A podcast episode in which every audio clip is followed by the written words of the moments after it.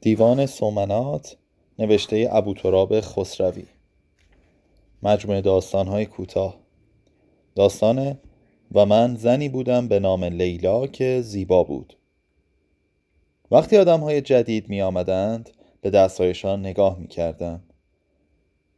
برای روزی مثل حالا که همه چیز را برای کسی مثل تو بنویسم که چطور یک عده با اسمهای قدیمی می رفتند و پروندهشان بسته می شد و همانها با اسمها و صورتهای جدید دوباره برمیگشتند و اعضای تازه تشکیلات می شدند. آن وقت همه چیز عوض شده بود شکل، صورت، تنین صدا، رنگ چشمها و موها و و و ولی همیشه نشانه در تن آدم میماند که تغییر نمی کند. بدل به نشانه رمزی می شود که قابل شناسایی است. مثلا شکل رگ های سبز دست ها که از شانه ها پایین می آیند روی بازوها سه شاخه می شوند در هم پیچ می خورند و هفت ساقه در پشت دست ها می پیچند مثل شکل خاص درختی که با همه شباهتش با درخت های دیگر می شود در یک جنگل پیدایش کرد. اسم من هم عوض می شد هر بار که بعد از تغییر اسم روبروی آینه می ایستادم ناشناستر می شدم. پیشبینی صورت جدید غیر ممکن بود. در آینه زنی دیگر می ایستاد که تنها وجه مشترکش با من رفتار قرینش بود. با این همه در من هم حتما نقش رمزی بود که او می شناخت. هنوز هم گاهی آن مرد را با هیئت جدید می بینم. دل به شک می شوم مثلا آن بار می خواستم صدایش کنم ولی باید با اسمی صدایش می زدم شکل قدم ها و سرشانش آشناست. آخرین اسمی که داشت صداش کردم. نمیشنید. به کوچه باغ پیچید. کوچه باغ ها همیشه نیمه تاریک هستند. حتی سلات ظهر. چه برسد به غروب های پاییز که برگ ها هم در هوا ملق می‌زنند. جلوی یک خانه اشکودار قدیمی ایستاد. پیرتر از همیشه بود. خمیده شده بود. شاید چون سرش را در پالتوش فرو برده بود. در که باز شد پشت سرش را نگاه نکرد.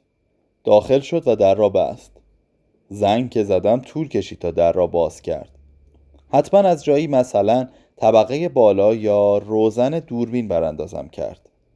شاید به نظرشان همسایه ای آمدم که پی کاری آمده. در را که باز کرد زنی هم پایینتر از ورودی ایستاده بود. چادر نمازی گلدار سرش بود و نقابی از حاشیه چادر پیشانیش را پوشانده و لبه های آن را روی چانهش محکم گرفته بود. سراسیمه وارد شدم. حالا برای تو می‌گویم. می‌خواستم جواب سوال تو را پیدا کنم.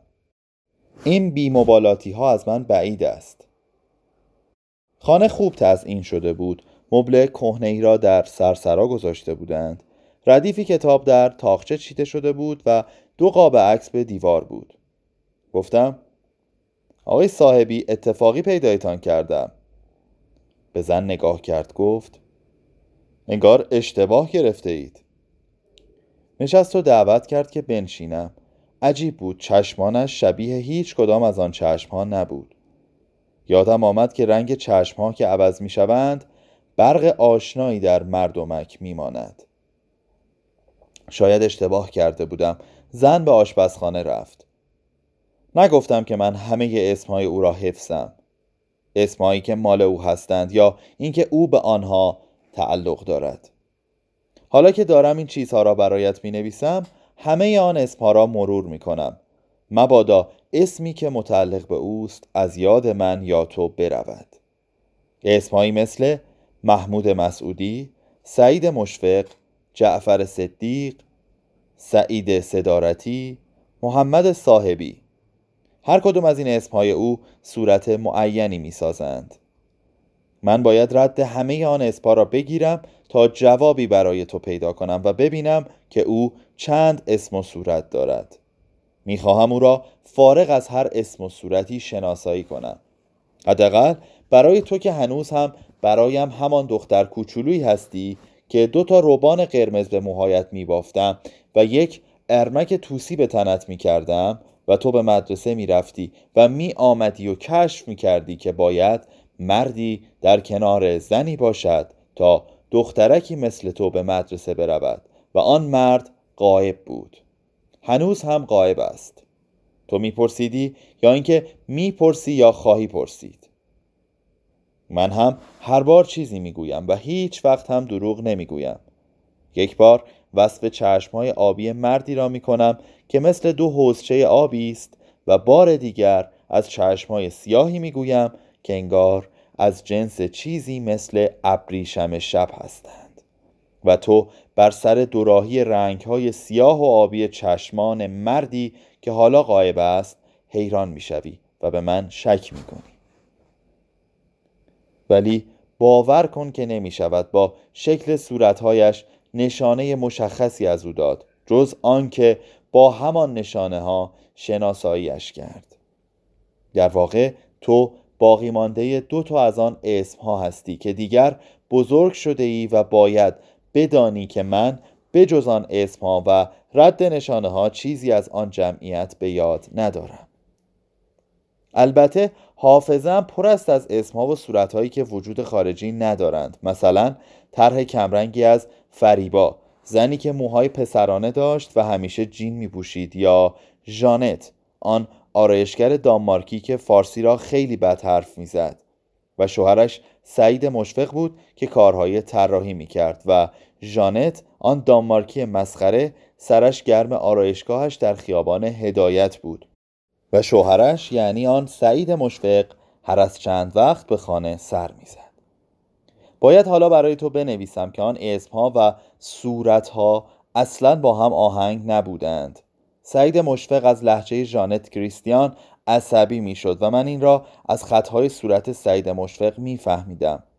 حالا من چه اسمی داشتم؟ فریبا یا ژانت؟ یا او چه اسمی داشت؟ محمود مسعودی یا سعید مشفق یا جعفر صدیق؟ مهم نبود.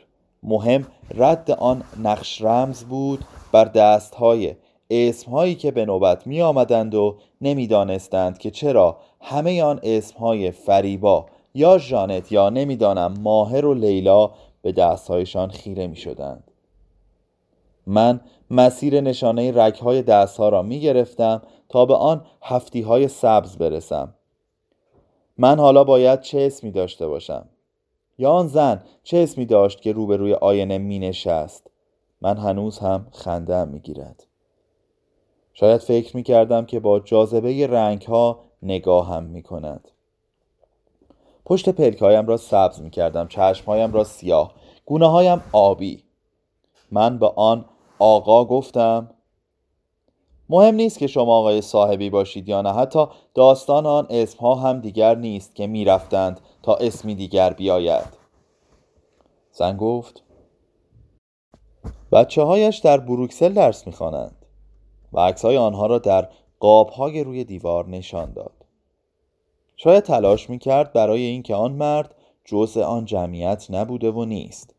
معنی این کارها این بود که حتی اگر آن نقش رمز هم وجود داشته باشد پنهان است و نمی شود خواندش. ولی حتی اگر صورتی آنقدر ناشناس شود که نشود هیچ رد آشنایی را پیدا کرد بالاخره چیزی حتی ناخانا وجود دارد. چیزی مثل یک صدای محو و ناپیدا و حتما چیزی در او بود که سکوت می کرد گفتم مهم نیست که شما صاحب آن اسم باشید. گفتم که من او را با همان اسم معرفی کردم. به زنی که از جنس همین اسم است و منتظر مانده که مثلا نسبش را بشناسد و این مربوط می شود به روزی که من لیلا بودم. و حالا من باید برای تو بنویسم که آن مرد شبیه به هیچ کدام از آن اسم ها نیست. مثلا مردی که سعید صدارتی نام داشت مردی بود تقریبا سی ساله که چشمانش کبودتر و موهاش سیاهتر از همه آنهای دیگر بود. و در برابرش من هم زنی بودم به نام لیلا که موهاش به کمر می رسید و چشمانش هم زیتونی بود. و با سعید صدارتی در خیابان سیروس زندگی می کرد. لیلا هر روز به طبقه بالا می رفت و از ساعت هفت تا پنج عصر جزوه ها را ماشین می کرد. عصرها از طبقه بالا پایین می آمد موهایش را شانه می کشید و منتظر می ماند. من همیشه منتظر ماندم فرقی نمی کرد که فریبا باشم یا جانت یا ماهرو یا روزی که لیلا بودم و مهم نبود که او چه اسمی داشت. محمود مسعودی یا سعید مشفق یا برای من مهمتر از هر چیزی اسم رمز بود که بر دستهایی کشف می شد شاید او هم مرا بی آن اسمها و صورتها می شناسد روزی که من لیلا نام داشتم پرسید تو همیشه منتظر آنها اینطور میمانی؟ می‌بینی که این حرف را با قیز و تعنه می‌گفت و من یقین دارم که او نمی‌دانست که من او را با هر اسم و صورتی که داشته باشد می‌شناسم. چیزی نگفتم. فقط پرسیدم چیزی می‌خوری؟ گفت فقط خستم و رفت که بخوابد. من روی مبل دراز کشیدم و ساعت هم حتما نصف شب بود. انگار بیدارم کرد. شاید هم بیدار شدم. گفت دستورالعمل جدید و خواند. سعید صدارتی عنصر خائن مستقر در پایگاه ستاره سفید شناسایی شد و معدوم گردید. محمد صاحبی برای جانشینی و انجام وظیفه معرفی می گردد به جزئیات صورت محمد صاحبی خیره شدم. بلندتر و چارشانه تر از سعید صدارتی بود. دنبال چیزی میگشت؟ پرسید. شما همیشه روی مبل میخوابید؟ گفتم گاهی به دستهایش نگاه کردم نقش فسفوری هفتی های سبز در نور چراغ می درخشید. به نظر نقشی ناخانا می آید. شاید که موروسی باشد یا اینکه اصلا آن دستها موروسی هستند. حالا من برای تو اعتراف می کنم که من به آن عشقه ها خو کردم که به دورم بپیچند برای همین گذاشتم که آن عشقه ها با نقش هفتی های سبز به دور تنم بپیچند. برای من هیچ چیز آن عشقه ها شک برانگیز نبود. حتی ماه گرفتگی شانه راستش.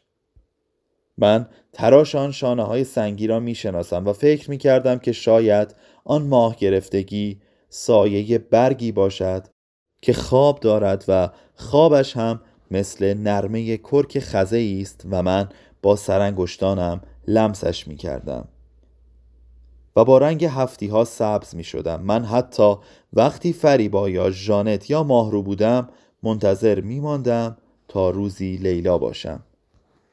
لیلا می گفت وای چه دیر کردی. من اشتباه نمی کردم ولی شاید از دستورات تخطی می کردم او هم تخطی می کرد شاید رمزهای صورتم را کشف کرده بود. وقتی که به قول خودش با سرانگشتانش صدفها و سرخی و سبزی صورتم را نشان می کرد و یکی یکی آنها را مثلا برمیچید.